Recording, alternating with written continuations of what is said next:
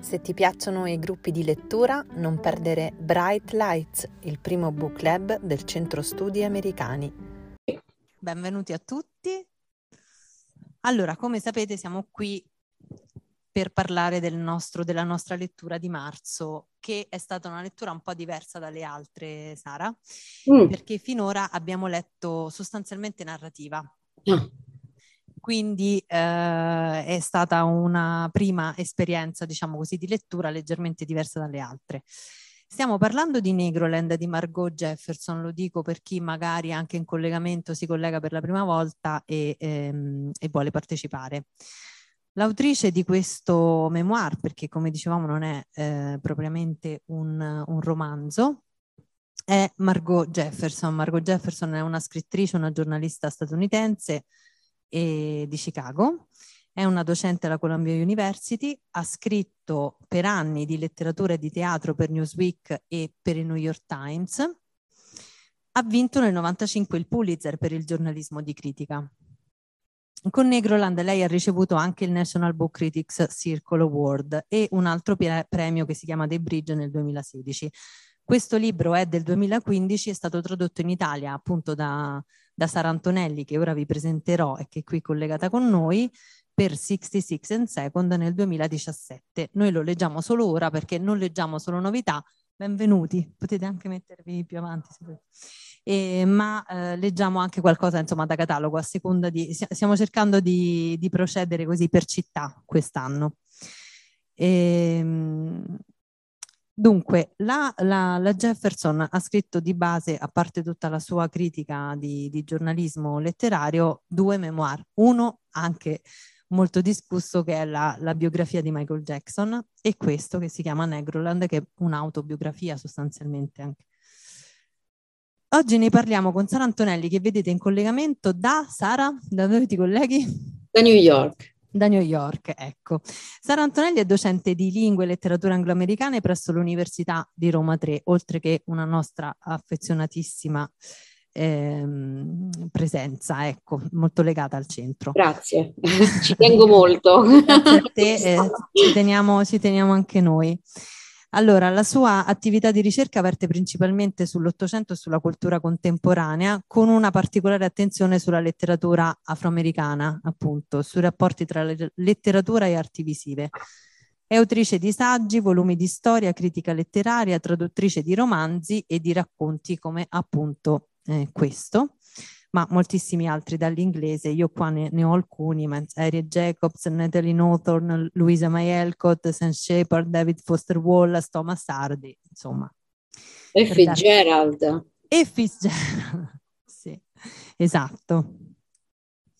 Allora, forse parteciperà anche Isabella Ferretti. Ora da qui ah, non, sì. non, vedo se è già collegata, però Isabella, se ci sei, compari e noi ti presentiamo subito perché ci fa molto piacere e, ehm, che è l'editor appunto di 66 and Second e anche grazie a lei che siamo riusciti a organizzare questo, questo incontro. Allora Sara, noi abbiamo preparato un po' di domande. Considera che questa è la mia copia, non so se da lì vedi tutti i fogliettini e le cose che ci siamo segnate. Ognuno di noi è venuto con una copia piuttosto uh, segnata, ecco. Cicciotta di, di post. Esatto, esatto, esatto. Allora, io partirei dall'inizio, cioè dalla, dalla prima parte. Eh, la prima parte che fa Margot Jefferson è un po' di ricostruzione storica di questi di questa storia, diciamo così, anche di, ehm, eh, della razza e, e, dei problemi legati alla razza, se così si può dire.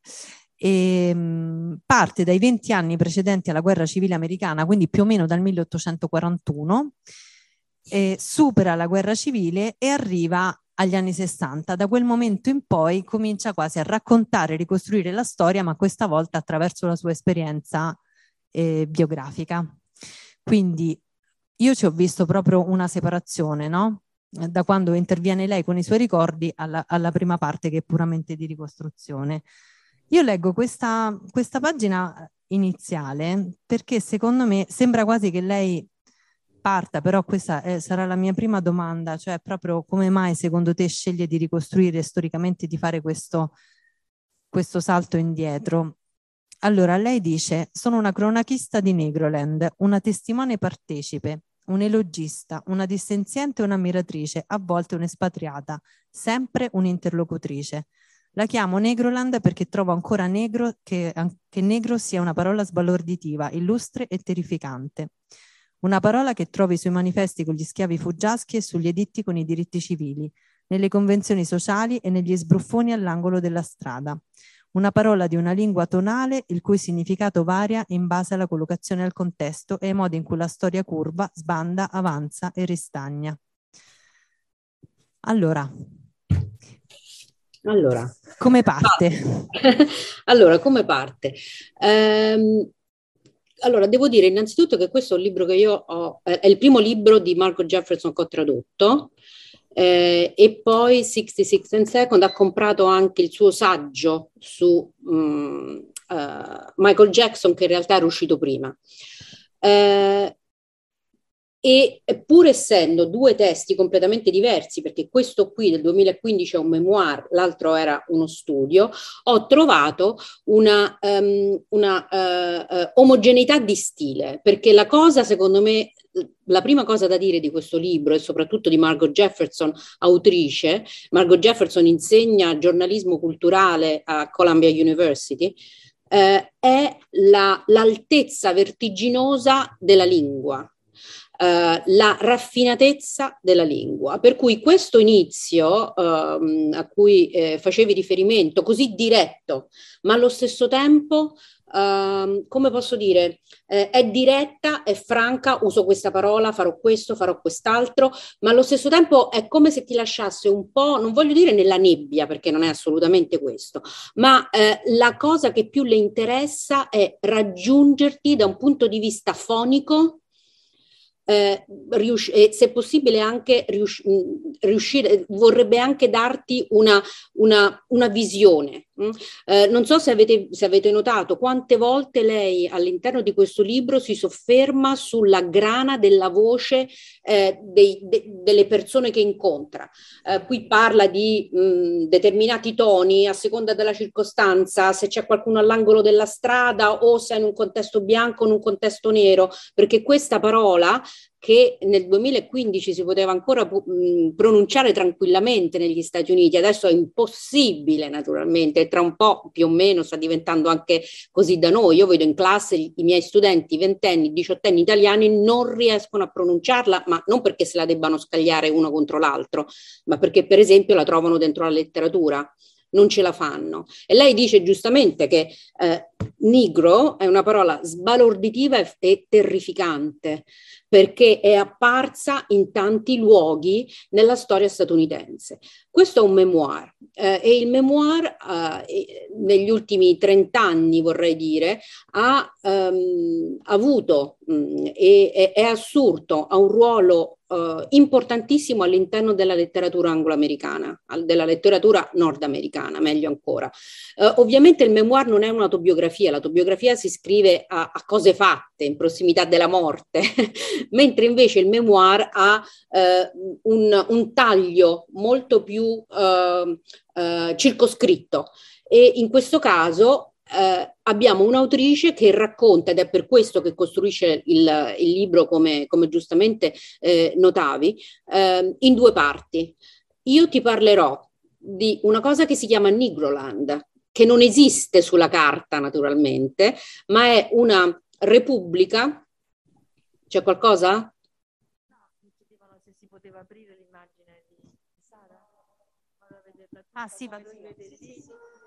Vai Sara, continua tranquilla. Ah, scusate, pensavo ci fosse un problema di, di audio. Uh, allora, lei, lei, dice che racconterà di Nigroland, uh, che non è un luogo che si può mappare sul territorio, ma è un agglomerato di luoghi lungo il territorio degli Stati Uniti, e cioè è, sono i luoghi che costruiscono questa specie di repubblica immaginaria dentro la repubblica, sono i luoghi in cui vive la upper class afroamericana. Ed è per questo che per parlare di lei, per scrivere del suo memoir non, e, e, e, per parlare di sé come componente di questa sezione così limitata, ma anche così antica della cultura eh, statunitense, lei parte proprio dal, dalla schiavitù, quando dice ci sono stati alcuni di noi che possono essere venuti qui anche come schiavi o come schiavi a contratto, ma eh, non sono rimasti in quella condizione per una serie di eh, circostanze fortuite oppure eh, volute o perché sono stati particolarmente bravi, intelligenti, scaltri o addirittura feroci perché sono diventati eh, loro stessi eh, commercianti di schiavi o schiavisti. Esiste da sempre negli Stati Uniti una upper class nera se è vero che all'interno degli Stati Uniti naturalmente la schiavitù è, è stata uh, ovvia, ovviamente insomma, una, una, componente fondamentale che ha determinato la storia uh, e la cultura statunitense, uh, siamo abituati a pensare alle persone nere degli, negli Stati Uniti, soprattutto dal 600 in poi, come persone che vivono naturalmente malissimo, che vivono sottoposte a un regime eh, violento e crudele e lei ci dice, in realtà per qualcuno di noi non è stato sempre così. E ti voglio raccontare come si, come si sta a essere così, perché io appartengo proprio ai primi discendenti della, di, di questa usiamo un termine non appropriato per il 600 e il 700, upper class afroamericana, che c'è sempre stata e che è un, una, una parte della comunità nera di cui non si parla di cui non si parla perché noi siamo, in quanto upper class, persone discrete, eleganti, che non si mettono in mostra, come dice proprio eh, nella, nella, frase d'apertura, um, eh, e soprattutto eh, ehm, non se ne parla perché ce lo dice chiaramente, c'è anche un po' di imbarazzo. Certo. Eh, no? Da parte nostra. Mm? Per cui parlare di questa immaginaria Nigroland che sta sparsa in vari posti d'America, eh, vuol dire rivelare qualcosa rivelare un mondo che è molto molto vicino per quel che riguarda i valori al mondo bianco.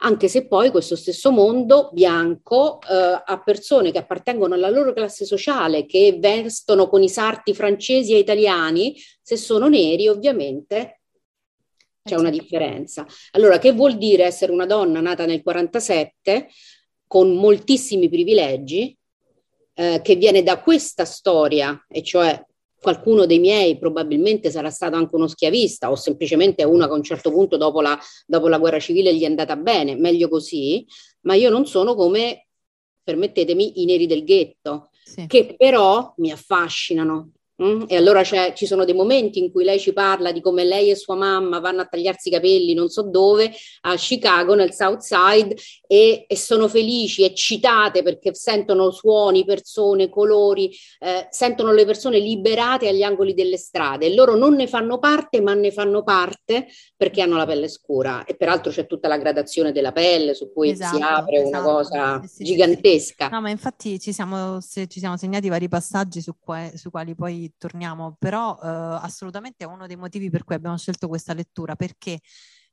eh, di sicuro chi è abituato a, a, frequentare un certo tipo di letteratura sa dargli un contesto, no? Però per molti di noi, eh, per molti del nostro gruppo, è stata una prima scoperta di, eh, di, questa situazione. Quindi sicuramente da questo punto di vista è, è, stato molto interessante. Anche dal punto di vista storico, sapere per esempio, cioè dare per scontato alcune cose in Italia non è, eh, non è corretto perché magari noi non sappiamo alcuni passaggi storici in maniera così approfondita, per esempio che molti degli schiavisti erano loro stessi neri. No, no, non molti. Eh, no, ma no, alcuni, alcuni sì alcuni. Però insomma lei ne cita un po', lei ne cita un po'. Già, già prima del... 3 4, 3 quarto su, su ne cita due prima... milioni. Ah, ah, sì, però che ci fossero, insomma, ti dico la verità, e personalmente una parte di questa storia io l'ho ricostruita attraverso questo libro, quindi magari non tutti eh, quelli che lo hanno letto, è un'opportunità per approfondire ma ha generato anche un po' di confusione nella lettura perché appunto non tutti avevano le chiavi giuste per leggere questo, questo libro. Quindi dal punto di vista storico ti dà tanta possibilità di approfondire, ma ah, può anche spaventare, no? Certo. Posso, posso certo. aggiungere una, cosa, sì, a quello, sì. una cosa, a quello, che dici? Questo è un libro che mh, mm, non, non, non, dobbiamo pensare a questo libro come qualcosa che, mh, che rivela soltanto a noi europei e italiani nella fattispecie. Eh, parlare di Nigroland non è così ovvio neanche negli Stati Uniti. Ah, okay. Ora, Nigroland è una cosa che si è inventata lei, eh, non sì, voglio certo. dire che la gente vada in giro a parlare di Nigroland.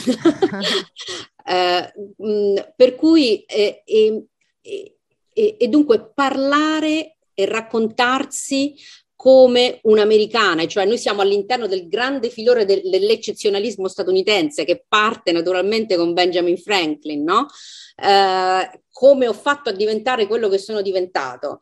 Eh, anche lei, però eh, all, all'interno di, di, un percorso de- classico dell'autobiografia, e cioè parti basso e sali, perché questo è il percorso classico statunitense, lei parte alta rimane alta se non altissima. Vorrei dire che eh, ovviamente lei ha vinto un Pulitzer, è una grandissima autrice, questi due libri l'hanno resa famosa in tutto il mondo, tra, tra 15 giorni esce il suo terzo libro, uh, c'è un'asta formidabile per assicurarsi i diritti di traduzione in, ah. nelle varie case editrici. Certo. Eh, e eh, sua sorella, Denise, la sorella più grande, è stata una ballerina e la direttrice della Alvin Alley Dance Company, che è la danza nera negli Stati Uniti, dopo aver studiato con Martha Graham. Ah, ecco perché cioè, siamo proprio questa parte sulla danza anche. Esatto, esatto.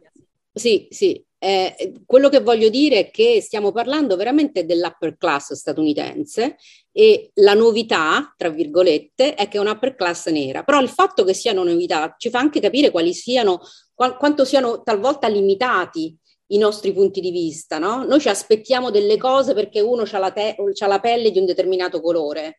Eh, non è così facile, ci dice, ci dice Margot Jefferson, eh, anche perché quale colore? Eh? c'è tutto il gioco delle gradazioni che sì, fanno parte anche della, del, dell'avanzamento sociale.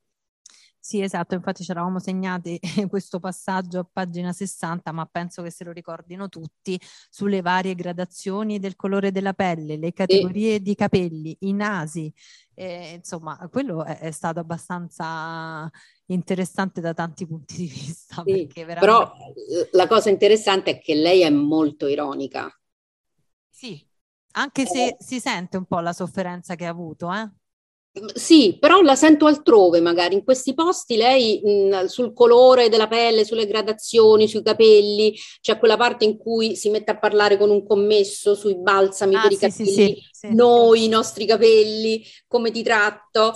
Uh, in realtà è una negoziazione di uno spazio nero all'interno di uno spazio pubblico per parlare di capelli, che è una cosa molto intima, così come della, della, della pelle secca grigia ne, ai gomiti no, queste cose che sono solo nostre, dice lei, adesso io te le rivelo, ma queste non hanno nulla a che vedere con l'upper class, hanno a che vedere col colore della pelle. Ehm, però la cosa che a me, la sofferenza la vedo altrove, la sofferenza la vedo eh, negli anni dell'adolescenza e soprattutto negli anni dell'università, quando questa donna si trova nei, nel momento più esaltante politicamente della cultura nera e lei fa parte dell'upper class.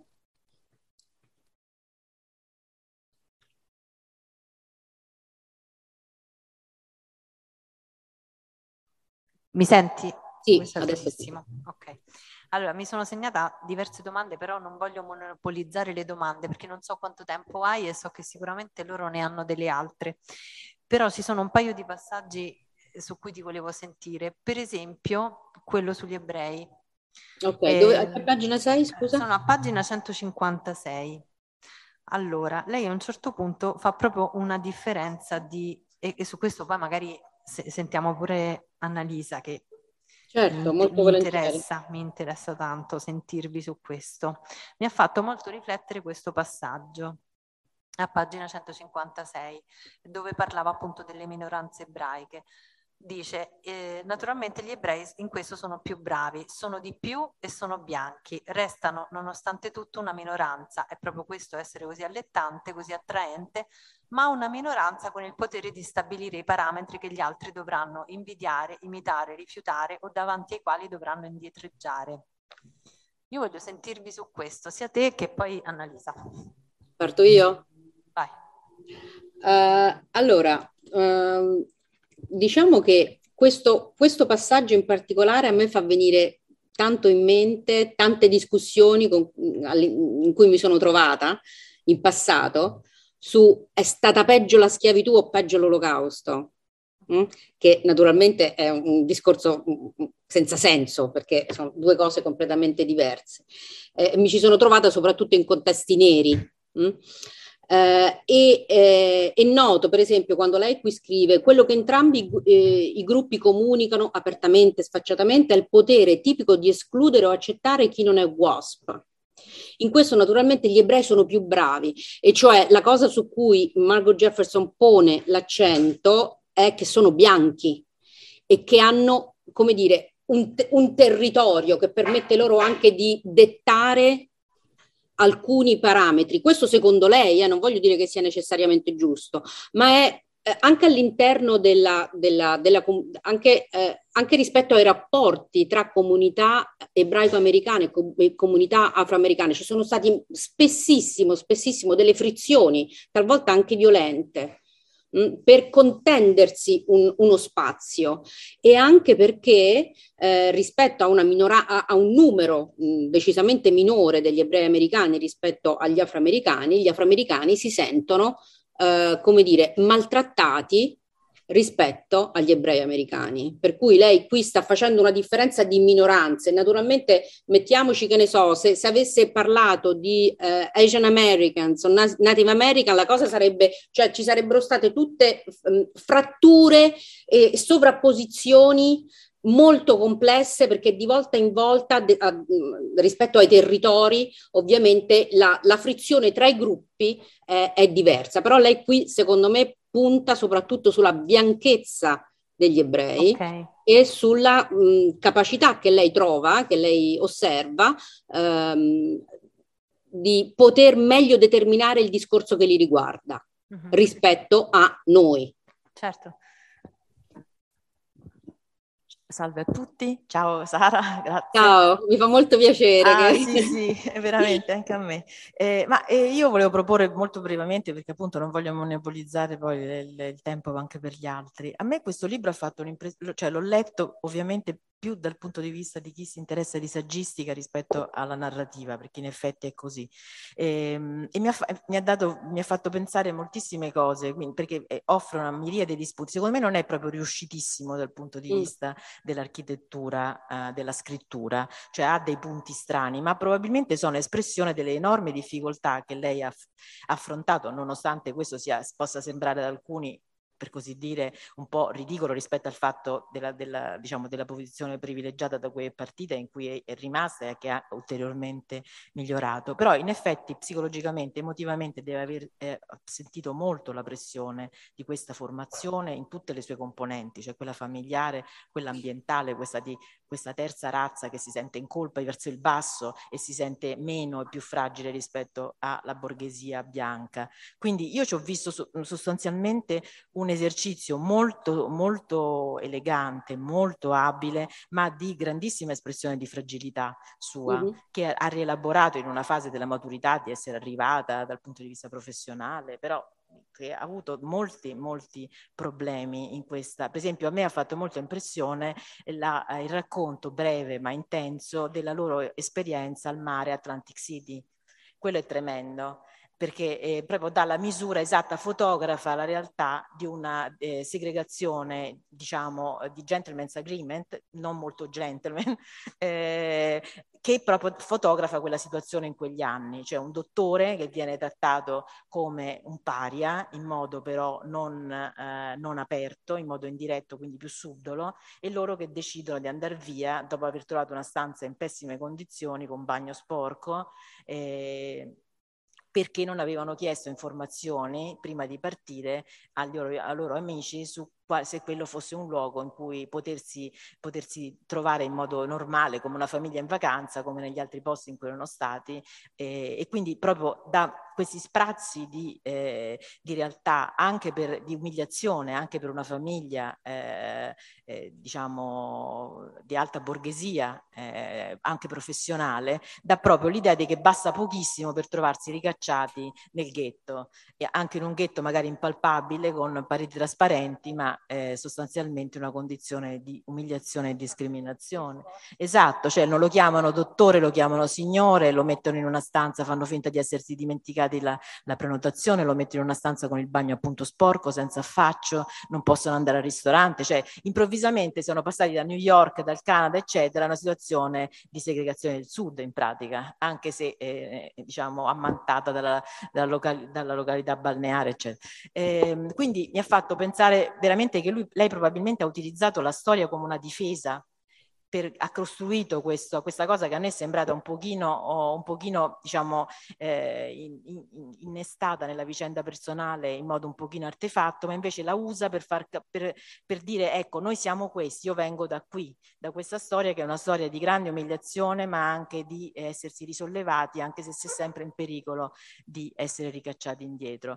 Ehm, e, e, questo in effetti, è, ecco, la cosa che mi ha fatto pensare è che il pubblico italiano è assolutamente, secondo me, non lo dico perché in un senso, diciamo, di, di sentirsi invece, nella, per motivi oggettivi, uno, alcuni argomenti li, li conosce un pochino meglio, ma penso che rispetto alla media proprio perché in Italia non c'è un vero dibattito sul razzismo, nonostante noi abbiamo un fortissimo e, e vergognoso passato colonialista e razzista, eh, non abbiamo assolutamente fatto un'elaborazione. Magari negli Stati Uniti in questo momento ci saranno degli eccessi eh, dal, diciamo, in altro senso, però il dibattito sul razzismo in Italia rispetto a tutti eh, quello che c'è in altri paesi è assolutamente pietoso, cioè non, non esiste. Cioè un, adesso forse si riesce a fare qualcosa, ma insomma molto molto limitatamente. Abbiamo abbiamo una storia diversa, ma tutto sommato i motivi per, per, approf- per approfondire queste vicende ci sarebbero anche da noi e, e largamente.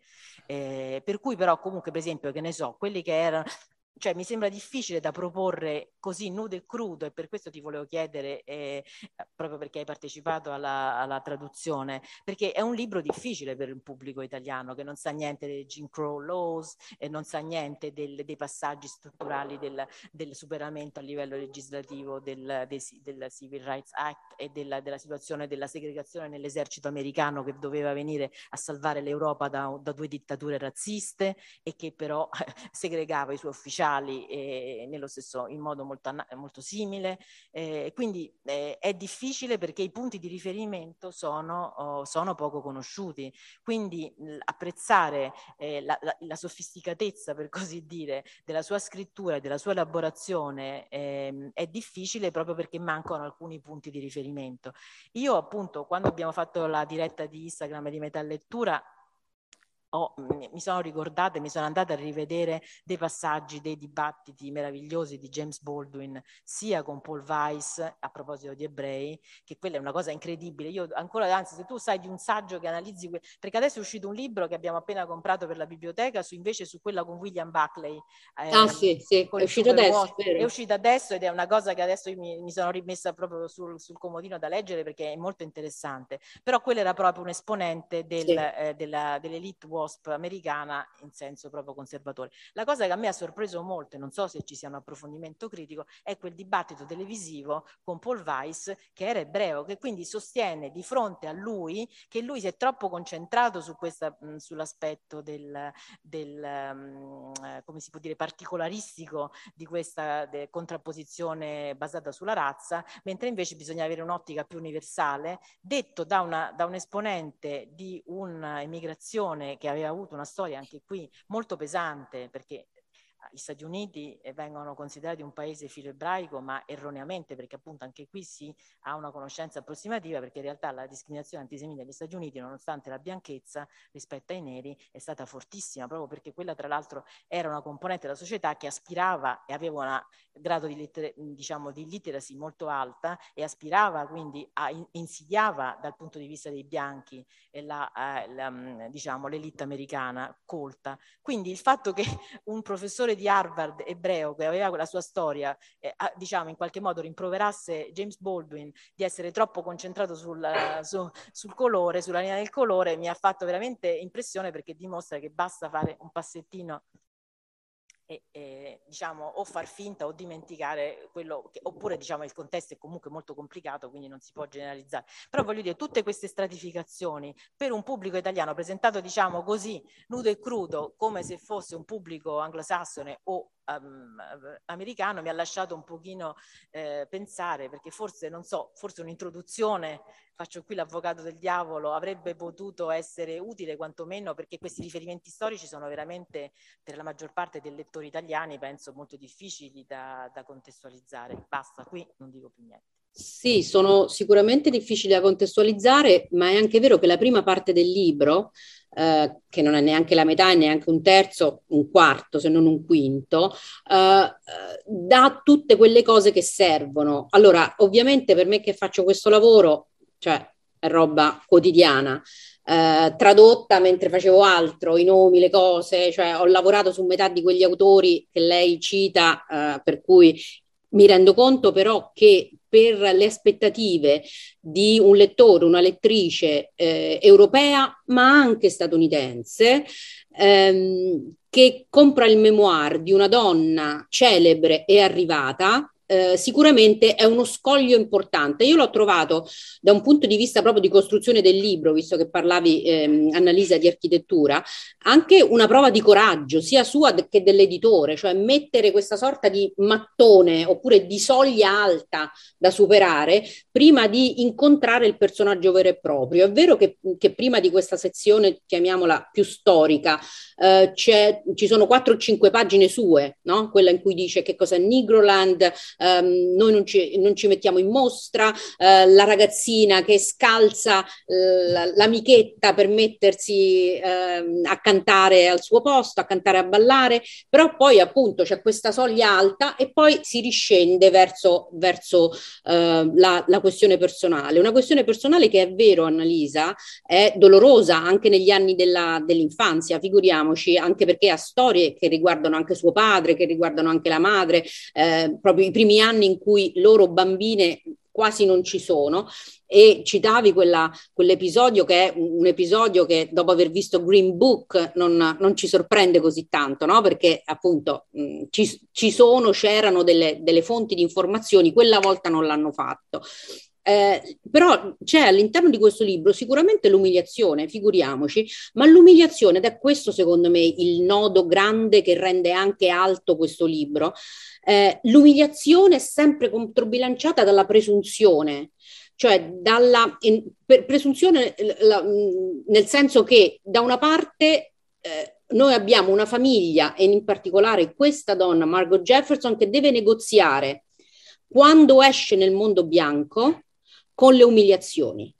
Ma quando va a scuola, quando va quasi tutti, in quasi tutti gli alberghi a parte uno, quando va nei grandi magazzini a comprare dei bei vestiti, invece ci va con la sicurezza di una persona che può permettersi, può vivere bene. Mm?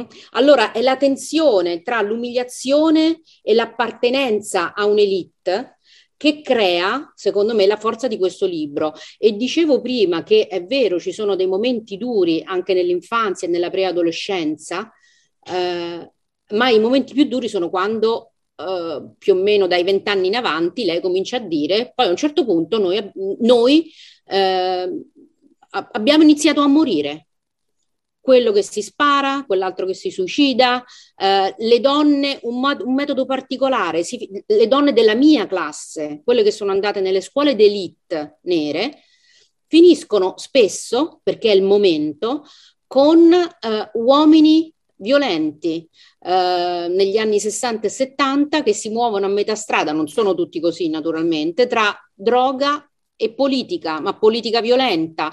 Uh, e, eh, e finisce che vengono sparate, che vengono picchiate, che muoiono anzitempo insieme ai loro compagni. Quello che ci sta dicendo è che questo vivere dentro Nigroland, tanto bello, tanto elegante, ci è stato risparmiato tanto, ma non tutto, non ci ha preparati al mondo. Siamo vissute a Nigroland in un posto protetto, lei lo dice più volte, e poi quando siamo andate a fare l'università, questa eh, esperienza, soprattutto per gli studenti e le studentesse americane, che mh, mm, consente di lasciare la, la, la casa a 18 anni, noi non avevamo gli strumenti e molti di noi sono finiti male. Peraltro sono finiti male in un momento in cui i ghetti incendiavano, i ghetti erano il centro della protesta politica e noi con quella roba lì non c'entravamo niente, era come se venissimo, eh, non lo so, da, da Buckingham Palace. Che dovevamo rivendicare noi? Sì, tante cose, ma non le stesse. Ed è questo essere dentro e fuori, questo essere alti ma continuamente tirati giù che crea la tensione e dunque anche una tensione nervosa una debolezza. Io la debolezza eh, e la sofferenza la noto soprattutto qua, nel trovare una collocazione, soprattutto quando poi si esce da questo contesto protetto dove ci sono la mamma, la famiglia, la, l'Università di Chicago, il programma particolarmente illuminato. Uh, e, e, si va nel mondo reale e a vent'anni non tutti ce l'hanno fatta quella è una, è una parte del libro che a me ha colpito moltissimo. Sì, ma infatti lei a un certo punto dice a noi hanno negato anche il privilegio della depressione, no? Sì, ah, sì. Eh, non sì, potevamo esserlo. Ti è andata così bene, ti, ti deprimi pure? Certo, Pensa certo. agli altri. Eh, no? Esatto, esatto. Sì, sì, no, ma infatti in questo deve essere stata una condizione a suo modo uh, terribile. Eh, io ti volevo sottoporre un'altra questione che può essere secondo me molto interessante e forse non proprio conosciuta da tutti i lettori che hanno letto questo libro con noi, ovvero quella dei neri bianchi e del fenomeno del passing. passing. Allora, se ne parla qui. Con lo zio, giusto? Pagina, sì, c'è lo zio e poi lei a pagina 117 dice proprio Sapevo qualcosa che nessuno dei miei compagni bianchi poteva sapere.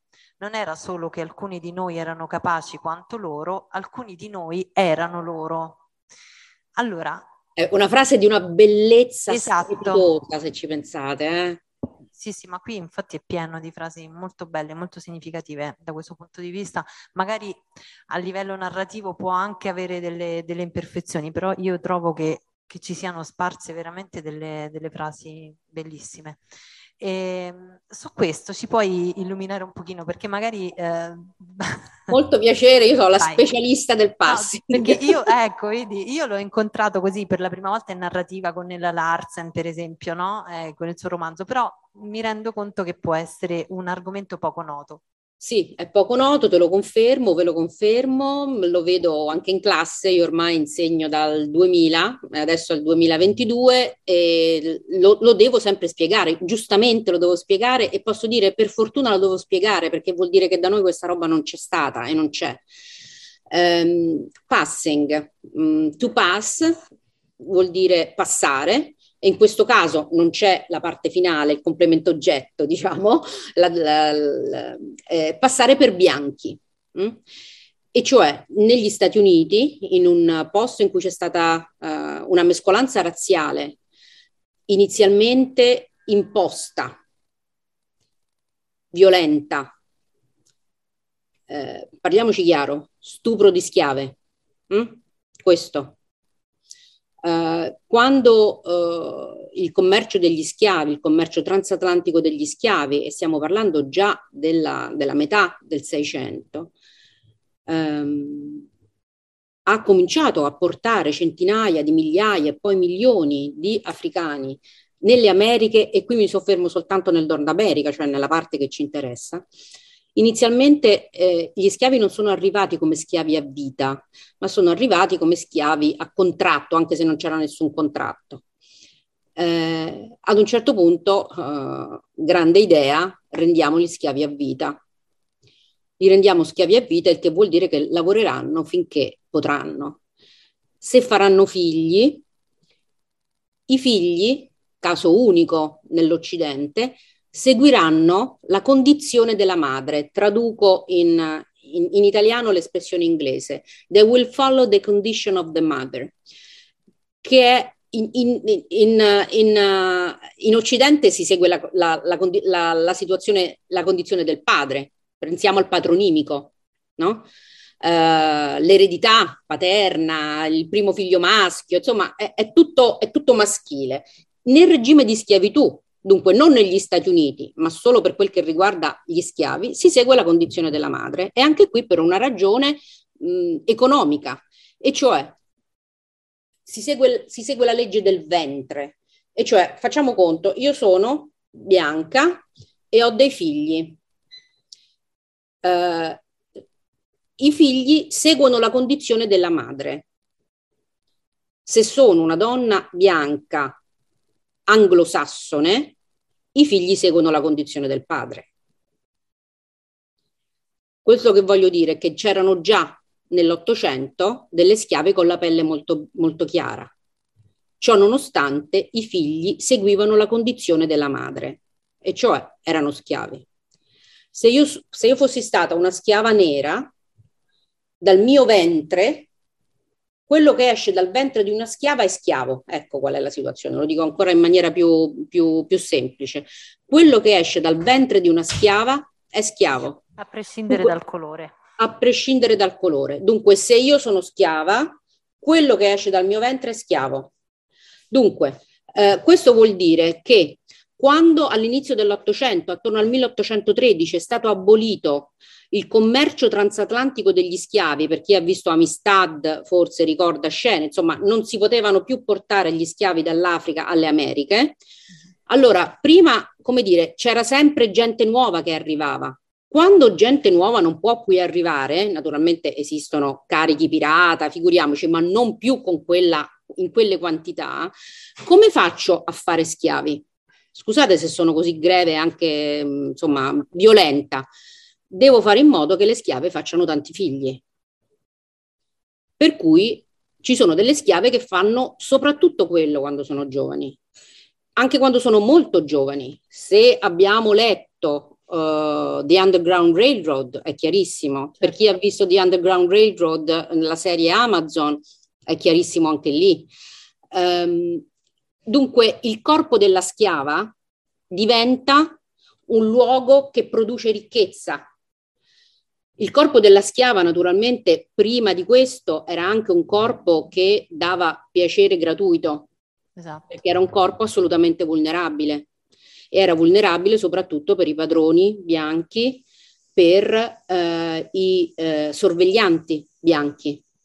Ed è soprattutto da qua che nascono eh, piano piano delle diluzioni di colore. Per questo, eh, anche dopo generazioni, ci sono delle persone eh, considerate nella schiavitù, c'erano i quadroon o gli octoroon, quelli che avevano un quarto o un ottavo di sangue nero. Questo vuol, vuol dire che gli altri però erano bianchi. Mm? E questi, queste, questo sangue bianco-nero veniva da qualcuno. E considerato che non è, era del tutto illegale, lo è stato fino al, agli anni 70 del Novecento, il matrimonio misto in gran parte degli Stati Uniti, tutto questo è frutto di violenze. Poche volte, poche volte eh, anche se ci sono state, eh, ci sono state dei rapporti affettivi durante la schiavitù tra bianchi e neri, perché comunque la gerarchia del, del colore era pesantissima. Allora, se io sono uh, la figlia di uh, una discendente, eh, sono una discendente di schiavi, schiavi che magari non sono stati sempre, non sono sempre stati, non, non, non hanno formato solo esclusivamente famiglie nere, ma magari hanno formato anche famiglie in parte bianche, oppure le donne, generazioni di donne hanno subito violenza. La mia pelle, il colore della mia pelle è, ehm, è più, più chiaro. chiaro, talvolta così chiaro che io posso decidere di abbandonare la mia famiglia e di abbandonare tanta sofferenza che deriva esclusivamente dal colore della pelle e passare per bianco o per bianca. Uh-huh. Certo. Eh, e eh, sì. Scusami Sara, che però è un reato, cioè se veniva scoperto eh, era, era No, non è un reato, non è un reato. Ma non veniva sanzionato in alcune, in alcune circostanze? No, non, esistono, non esistono leggi, però te la, sicuramente te la passavi male. No? Beh, se avete visto Passing, se l'avete letto Passing, sì. la scelta della protagonista è incidente o suicidio? Certo. Mm. Aspetta, passo te la... questo, mi scusi eh, se intervengo così un po' a gamba tesa, è un po' lo sfondo anche della macchia umana, mi ha sì. ricordato molto sia a livello filmico che letterario. Perfetto, perfetto. Esattamente quello. E infatti si scopre che il protagonista è nero per una battuta, perché dice una cosa in black English, è una cosa di mezzo secondo, ma questo svela tutto. Però appunto non è che si viene sanzionati, eh? attenzione.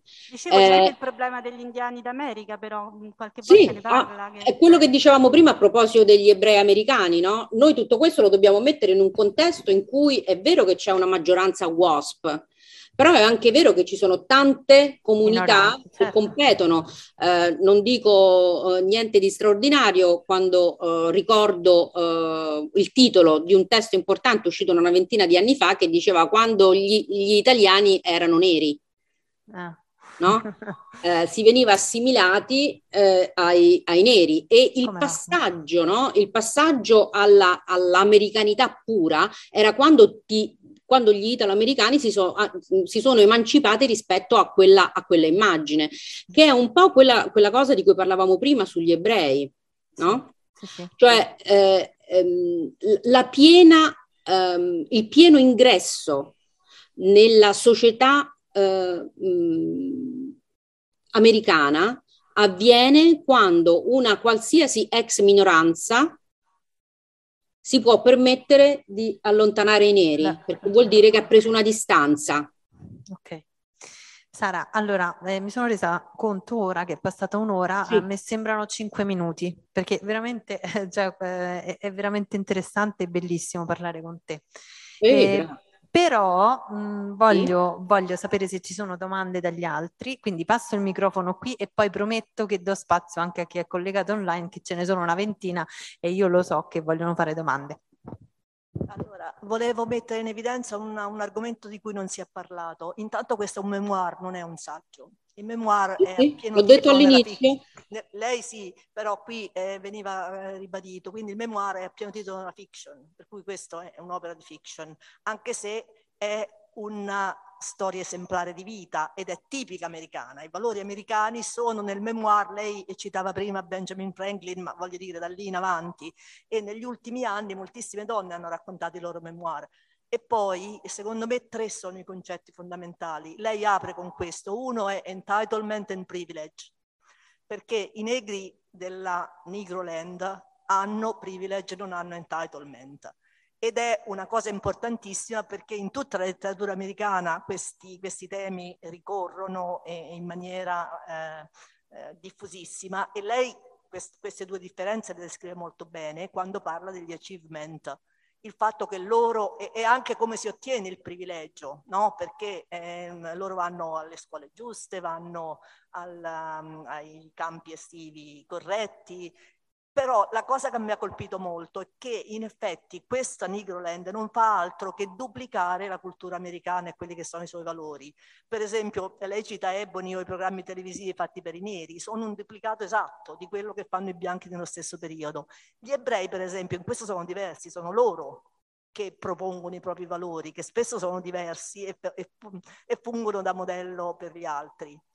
E poi l'altra cosa ancora che lei fa, e lo fa verso la fine, cerca di ehm, declinare privilegio e entitlement su altri tre concetti che sono quello di razza, genere e classe.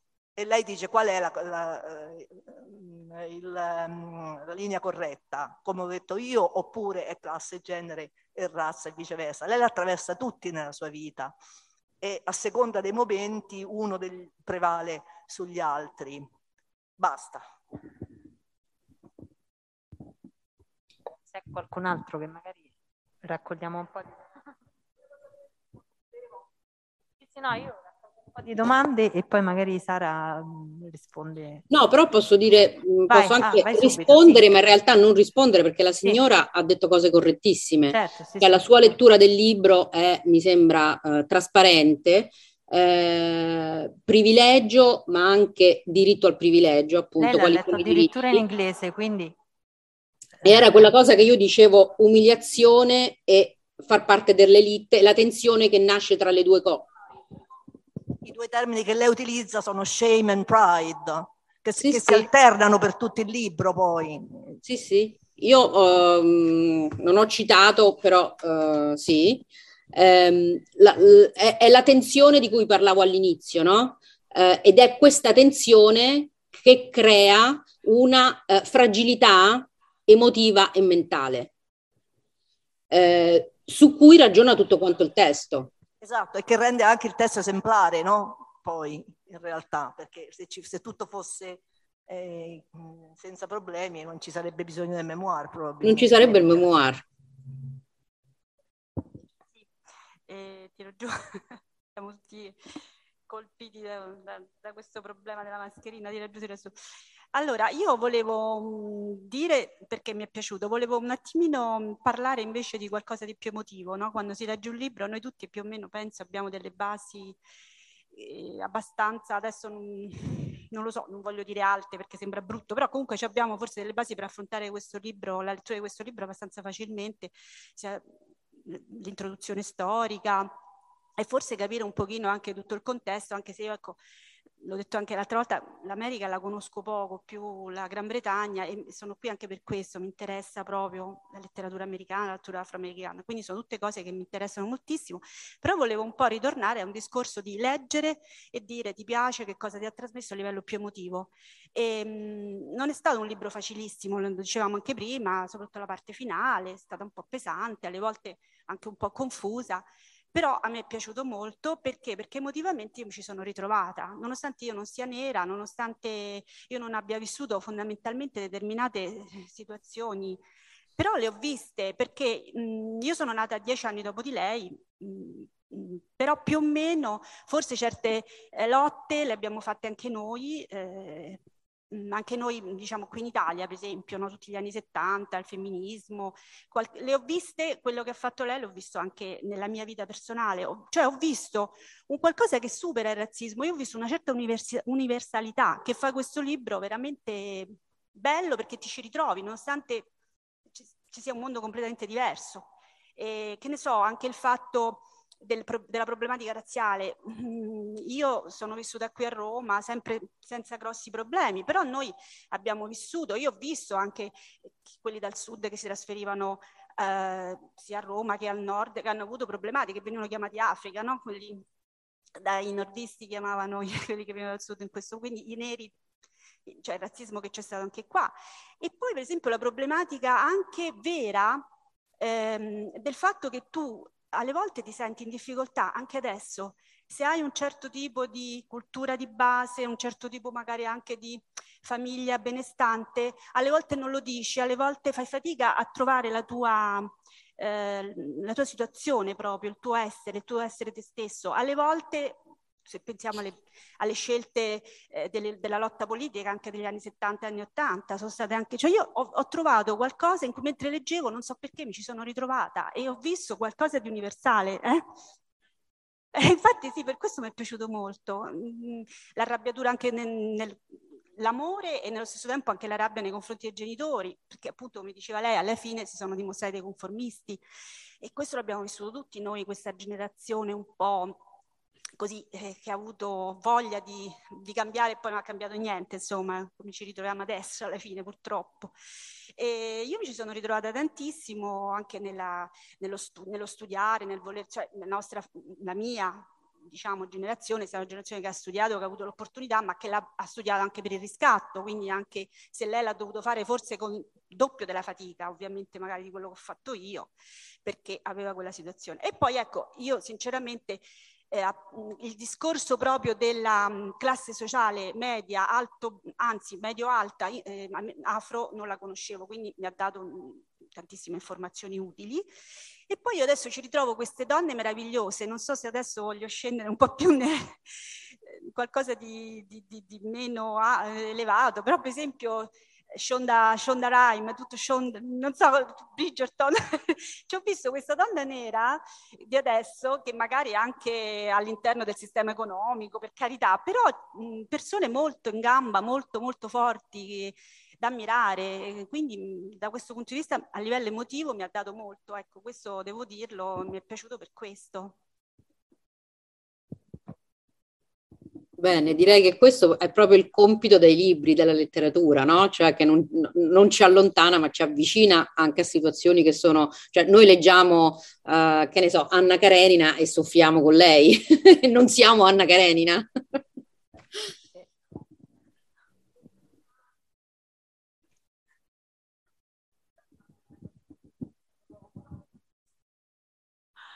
Buonasera. Buonasera. Io volevo aggiungere una piccola, un piccolo dettaglio anche a questo collocarsi a livello sociale eh, che mi ha colpito moltissimo, eh, cioè quando lei, e lo fa più o meno durante tutto il libro, affronta il discorso del in qualche modo meritare il posto in cui si è nati, no? Che magari un'elite bianca a cui siamo abituati a pensare un po' per, diciamo, per sovrastruttura, eh, non è, non è, portata a pensare, cioè io nasco figlio di una famiglia benestante e in qualche modo mi merito di stare lì. E invece lei sottolinea sempre eh, questo dover in qualche modo essere all'altezza di, del posto in cui si è nati, quindi di dover continuamente dimostrare di meritare eh, la, la, classe sociale a cui, appart- a cui appartiene. Tant'è che questo secondo me è molto connesso col discorso che faceva, ehm, eh, eh, che faceva la signora, perché eh, per, per, tutta la sua sofferenza durante il periodo universitario, no? il dover sempre essere il doppio più brava degli altri per essere a livello degli altri. E tant'è che eh, a me ha colpito moltissimo proprio l'ultimissimo periodo del, del, libro in cui dice ci sono giorni in cui mi viene ancora voglia di demolire questo io che mi sono costruita ti è venuto troppo male, rifletto, ci hai perso troppo tempo, ma poi mi dico, e allora? E allora va avanti, che è un po' la sfida della vita per tutti. E quindi ritornavo proprio alla, alla riflessione sul essere inadeguati alla vita eh, che si scopre troppo tardi, no? Intorno ai vent'anni dici, ma io devo dimostrare il doppio degli altri, devo affrontare una vita comunque difficile, ma mi devo sentire in colpa rispetto a quelli che la vita difficile l'hanno fatta davvero. Cioè, chi sono, no? È un problema proprio di identità a un certo punto.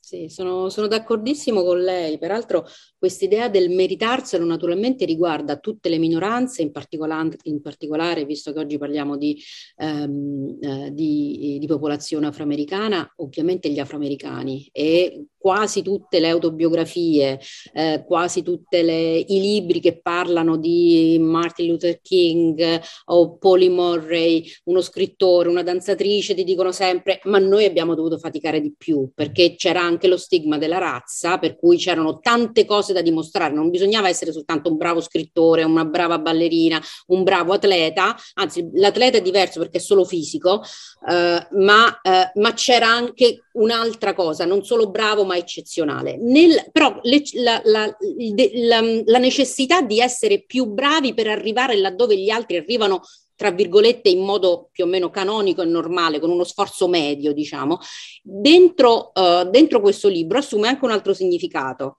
E cioè quando lei, ehm, mi scusi, non, non, non, so il suo nome, quando la signora che ha parlato... Angela. Angela, quando Angela lei parlava uh, poco fa della, della della tensione e del desiderio di essere all'altezza.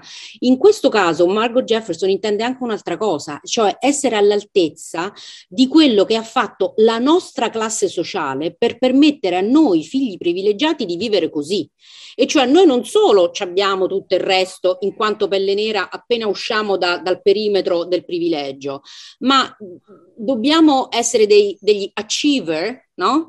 Dobbiamo essere di successo perché questo è quello, uno che vuole la nostra famiglia come qualunque famiglia, ma questa famiglia lo vuole in maniera particolare perché questa famiglia ha, ha, dei, ha un medico in, in, come capofamiglia ed è una cosa eccezionale.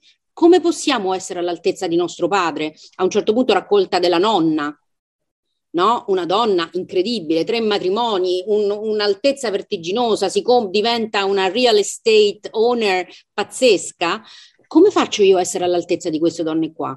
Posso avere come modelli le bellissime artiste afroamericane o devo avere invece le matrone, e cioè quelle che fanno beneficenza, quello che hanno fatto il bene per la razza? Perché anche questo è interessante. Quali sono i modelli femminili per queste, per queste donne, per queste ragazze? Sono quelle signore molto tristi con le gonne lunghe, la, la veletta, oppure sono mia madre, una donna elegante che veste con, uh, con abiti francesi, o le prime star nere che vedo cantare e ballare in televisione. Eh, è chiaro che eh, da me eh, pretendono tutte e due le cose, che io sia una buona rappresentante della razza, ma anche leggera, perché eh, vengo da una leggera, insomma, non so come dire, eh, lieve, elegante, ehm, perché vengo da un altro ambiente sociale. Dunque essere all'altezza della propria famiglia, non solo delle aspettative proprie, ma proprio della propria classe sociale. Cosa ho fatto io? Riuscirò a far um, rimanere i miei figli nell'upper class afroamericana? Allora, prima di eh, fare mh, mm, troppo tardi, sì, vorrei sì. sapere se ci sono domande mh, mm, da, da, online, da chi è online. Per non tenere prigioniera Sara, diciamo così. All'ora di pranzo. Esatto, ah, perché, giusto, ecco. No, no, no. Allora, chi deve fare domande online basta accendere il microfono, eh. Salve, buongiorno, volevo fare una domanda se fosse possibile. Anche la telecamera se vuoi che non ti vediamo. Mi vedete? Vai, certo, okay. ciao. Salve. Buonasera. Allora, io volevo chiedere in realtà un'informazione, cioè ho visto un po' un cambiamento degli atteggiamenti di Margot uh, quando parla di James Baldwin e dell'approccio alla letteratura di James Baldwin e come sappiamo diciamo che lui è un autore molto pacifista è stato un attivista comunque non violento e um, ho visto questa sorta di presa di coscienza nel allontanare se stessa dagli altri neri, che sono appunto quelli che fanno parte del ghetto, ma subito dopo dice appunto in riferimento alla morte di Martin Luther King che la sua morte non eh, dimostra anche la violenza è inattua- inattuale. Quindi in un certo senso diventa anche lei un po' estrema nella sua visione ecco, del, uh, della lotta contro i bianchi, quindi si inizia un po' a identificare con gli altri neri. Non so se era un'osservazione corretta oppure l'avevo idealizzata. No, no, no, è sicuramente corretta, è sicuramente corretta, peraltro quello, quel passaggio in cui lei prende dei brani di Baldwin e li commenta, ci, si inserisce dentro, eh, peraltro lo fa anche con Luisa May Alcott, che esatto. è molto interessante. Sì, eh? sì, sì. E, eh, permette, adesso torno alla, alla, sua domanda, però a proposito di, di essere all'altezza della propria famiglia e della propria classe sociale, ma mettere anche in conto di poter fallire, perché questa è la grande cosa che, che corre lungo il libro, eh, spiega anche per quale motivo Margot Jefferson preferisca tra le quattro sorelle March e l'ha, e l'ha capito quando è diventata adulta, Amy, e cioè quella che ha capito che non era una grande artista e si può accampare tranquillamente anche se non sei Michelangelo. Invece, eh, e peraltro questa è anche la grande scoperta di, del, di Piccole Donne di Greta Gerwig, che punta tutto quanto su Amy. Mm? Um, allora, per tornare invece alla domanda, eh, all'ultima domanda, quel, quel, momento in cui eh, lei stabilisce questo dialogo con James Baldwin, secondo me è uno dei più alti del libro, politicamente alti. Quando scrive, per esempio, c'è una frase, adesso la ricordo così malamente, e cioè che Baldwin ha costretto all'integrazione con la grammatica, usando il pronome we. E e lei dice questa cosa geniale che io mi ricordo quando ragazzina, insomma, i primi anni di università, leggevo Baldwin e non capivo mai a chi si riferisse questo qua, quando scriveva we. Consideri che io ho 55 anni, per cui quando io ho fatto l'università negli anni 80, inizio anni 90 e la letteratura afroamericana non si faceva. Mm? Per cui erano scelte e io poi sono stata fortunata perché ho studiato con Alessandro Portelli, ma eh, non, non, avevamo veramente i mezzi, non c'era internet, i, i, testi non erano tradotti, per comprare libri bisognava andare negli Stati Uniti, altrimenti costavano un occhio della testa. O venite qui, Sara. Oh, io venivo là perché lavoravo anche là, però negli anni Ottanta già era un po' più difficile, no? a metà degli anni Ottanta, fine anni Ottanta.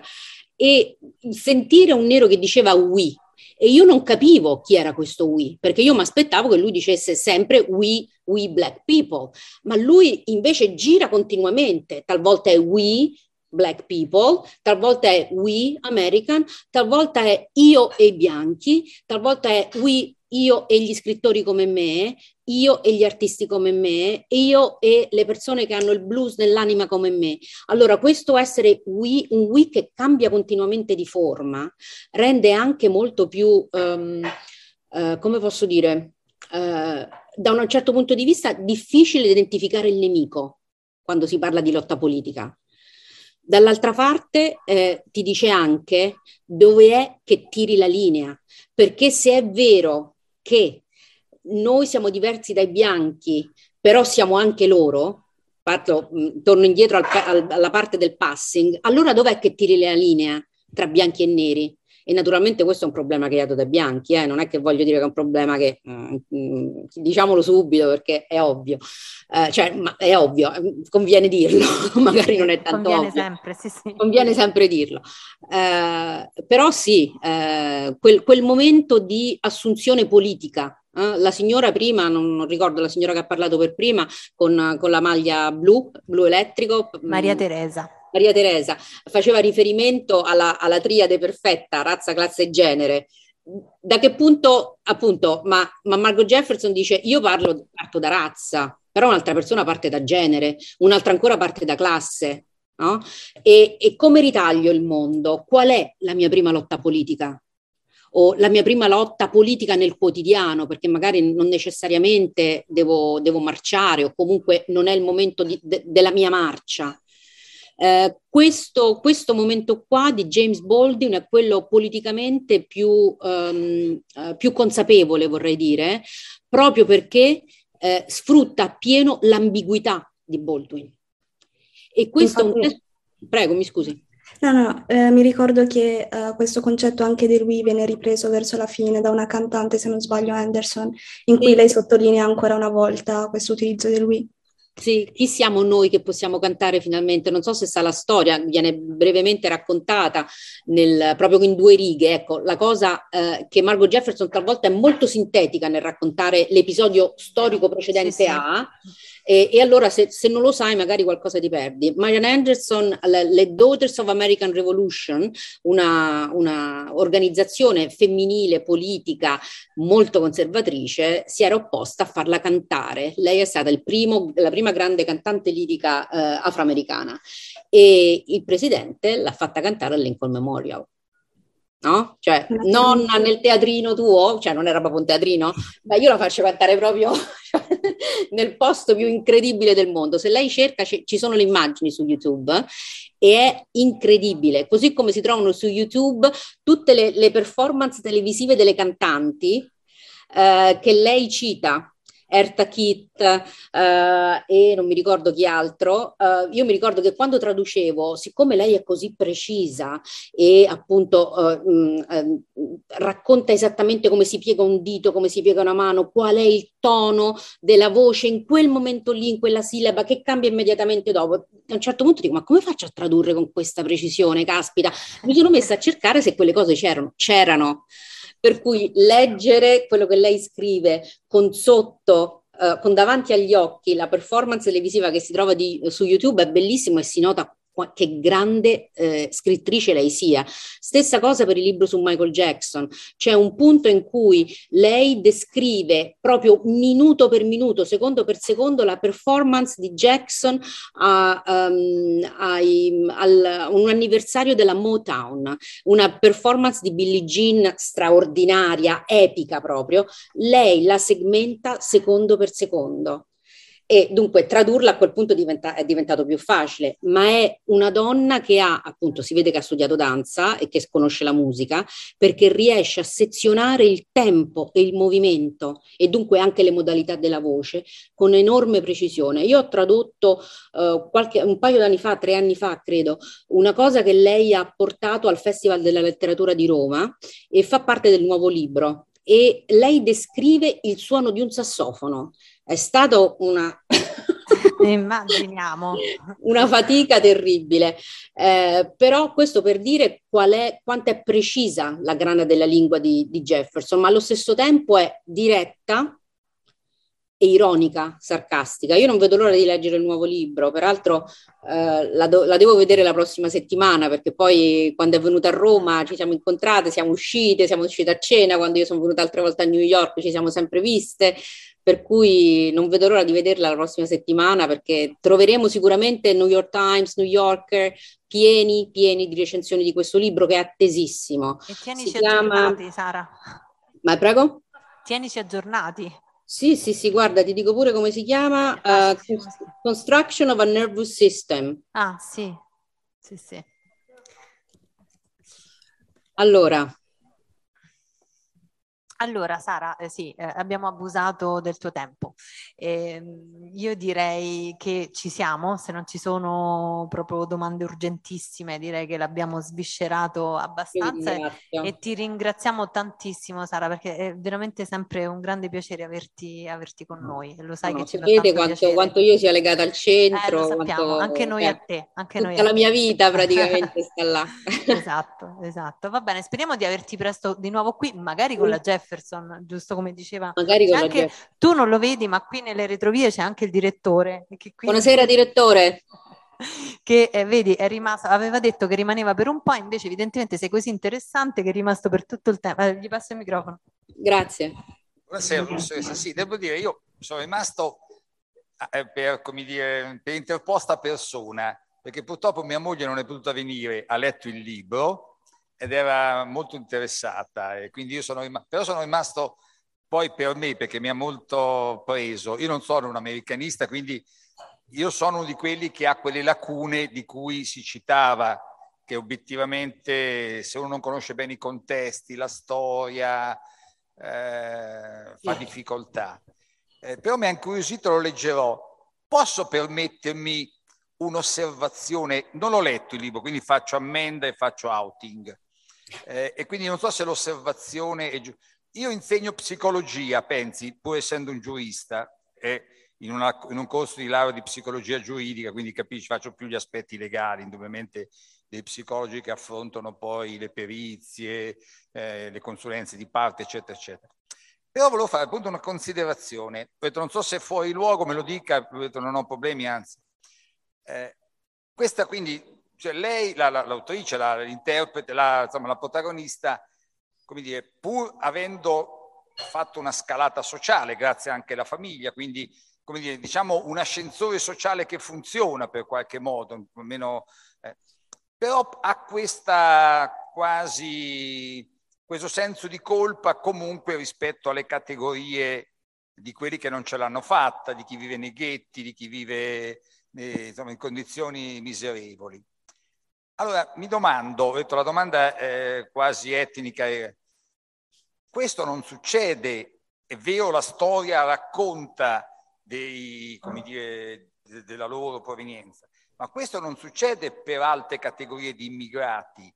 Non mi risulta che gli italiani che sono diventati upper class, lo dico perché mio fratello vive in America e appartiene all'upper class, è una delle pochissime storie che rientra I have a dream, cioè operaio in Italia, imprenditore in America di successo. Quindi un po' ecco perché dico, io penso a mio fratello, non ha mai avuto il senso di colpa di essersi, come dire, e né i suoi figli né tantomeno, eh, e vive in condizioni chiaramente discrete, anche di più. Allora, è un, perché questo? È un libro che, cioè una domanda che esula dal libro.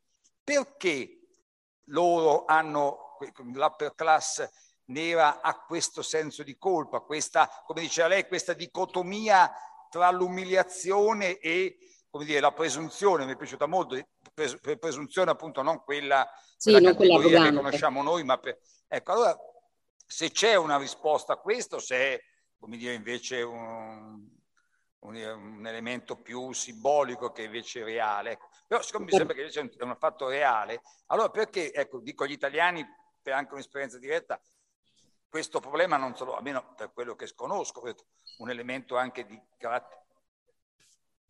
Allora, esatto, eh... proprio non ce l'hanno fatta, cioè per loro chi, l'upper class italiana in America, c'è, no? Perché a Miami vedo, non si è mai posto questo problema rispetto, e lui ha operai italiani che non ce l'hanno fatta, cioè lui è un imprenditore, ci sono operai che lavorano con lui, trattati bene, per carità, eh? però sempre operai rispetto a lui. Allora, qual è la... perché ecco, c'è questa distinzione, se c'è poi, ecco. Allora, guardi, la, la, sua, la sua, domanda mi, mi permette, eh, e proverò a farlo molto rapidamente, di raccogliere tutti i temi di cui abbiamo parlato, ritornarci eh, eh, sopra eh, rapidamente, eh, dopo averli eh, discussi magari facendo riferimento a un episodio, a una pagina, a una frase. E cioè perché questa cosa non riguarda per esempio gli italoamericani? Facevo riferimento prima a eh, quando gli italiani sono diventati bianchi. Perché gli italiani possono diventare bianchi, anche gli ebrei possono diventare bianchi, gli afroamericani non possono diventare bianchi a meno di non decidere di passare, ma questo vuol dire che ci deve essere quella condizione epidermica proprio una, un, una condizione, un fenomeno proprio fisico che permetterà loro di passare. Diversamente, diversamente lo stigma, ci dice Margot Jefferson, eh, sta sempre lì.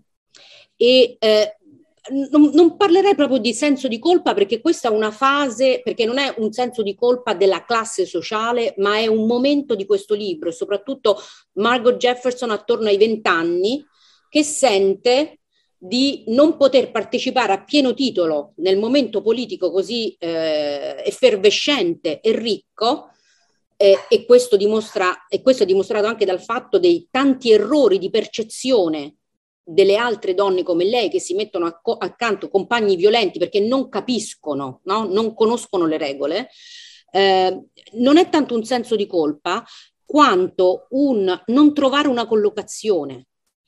Ed è, e questo spiega anche il titolo di questo libro. Quando lei dice io vi parlerò di Nigroland, che è un posto che non esiste, è un posto che è un agglomerato. Io ho iniziato a, oggi questa, questa chiacchierata dicendo un agglomerato di realtà che si trovano sparse per il territorio e che hanno a che vedere con un'appartenenza di classe legata naturalmente anche al colore e a una unicità a cui tendenzialmente non si pensa e cioè l'esistenza di una upper class nera. Ma questa upper class nera non potrà fare il passaggio da qui quella citazione che riguardava gli ebrei, oppure quando gli italiani sono diventati bianchi, eh, alla, alla piena eh, al pieno accesso ai diritti dell'upper class perché non diventerà mai bianca finché il problema sarà il colore, naturalmente. Non voglio dire che non succederà mai, spererei anzi che succeda rapidamente, eh, eh, è ridicolo e assurdo che non sia già avvenuto, ma eh, il passaggio alla bianchezza piena, che è quella che dà veramente l'accesso al privilegio e non la tensione che crea sofferenza tra una continua possibilità di essere umiliati e una presunzione e soprattutto appartenenza a un'elite. Non so se ho risposto, però era proprio, è proprio, ahimè, una questione apparentemente ridicola, ma invece durissima, sì. che è quella del, del colore. Cioè la barriera del colore blocca tante cose, da qui il passing, No? Da qui il titolo Nigroland, da qui lei dice io uso questa parola che è così, insomma, comunque dura, perché è una parola straordinaria e terrificante, perché là dentro c'è tutto, c'è la storia di questo paese, non soltanto la mia, e io vivo a Nigroland, che è un posto che non esiste. No, no, chiarissimo, anzi la ringrazio, Vede, lo stigma della pelle. Allora però, visto che lei conosce bene così l'America e mi dà la possibilità di passare da una fase, come dire, da 4 meno meno a 5 magari, ma questo vale anche per le altre etnie?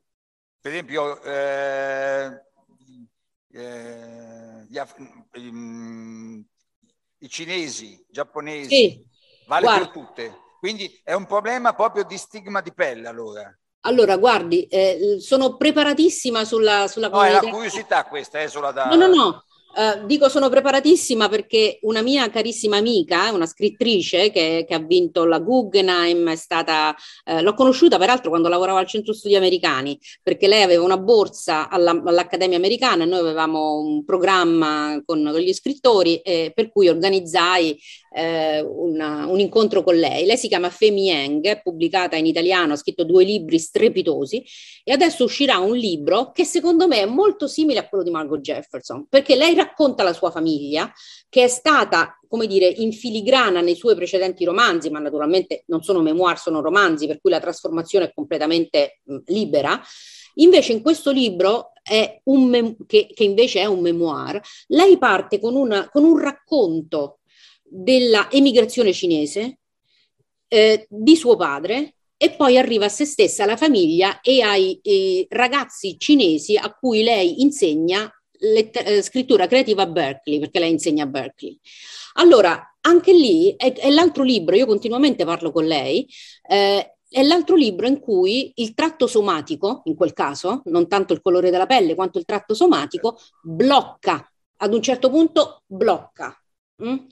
E, e, rende più difficile, soprattutto per i cinesi, perché poi eh, eh, i cinesi hanno avuto una storia che è stata completamente diversa da altre, eh, dagli altri Asian American, ehm, perché eh, sono stati eh, maltrattati da, da, dall'inizio dell'Ottocento, poi soprattutto dopo la scoperta del, dell'oro. Eh, e, hanno, e, sono diventati i cuochi, i lavandai, quelli che andavano in miniera sotto per, per chi estraeva per, per le grandi compagnie. E poi naturalmente hanno costruito la ferrovia. E, e, soprattutto c'è stata una, una, legislazione che ha impedito loro innanzitutto di sposare bianchi, ma soprattutto um, ha impedito per tanti anni di far emigrare anche donne cinese, cinesi, per cui c'è stata eh, praticamente il contrario di quello che succedeva con gli schiavi, cioè i cinesi non si dovevano riprodurre, dovevano venire negli Stati Uniti soltanto per lavorare eh, e si chiamava la Società degli Scapoli perché c'è stata proprio una legge che eh, non faceva entrare eh, le donne. Per cui... Grazie professoressa. Prego.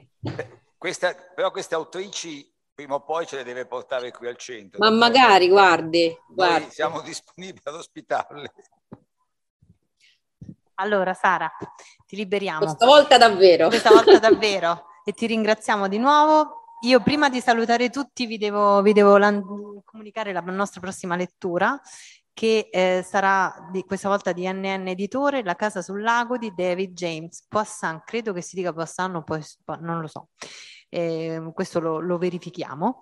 Eh, è un giovane autore, ci spostiamo in North Carolina, questo è il suo primo romanzo e siamo molto curiosi di leggerlo. Noi ne parleremo l'11 aprile in diretta su Instagram anche con NN Editore e poi ci vediamo qui il 27 aprile per parlarne tutti insieme con un ospite che poi vi comunicheremo. Quindi grazie. eccolo qui. Grazie Sara, grazie a te. Vi mandiamo tutte le informazioni come sempre via mail anche per avere un 15% di sconto sull'acquisto, quindi eh, vi scriviamo tutto. Grazie a tutti e ci vediamo a fine aprile.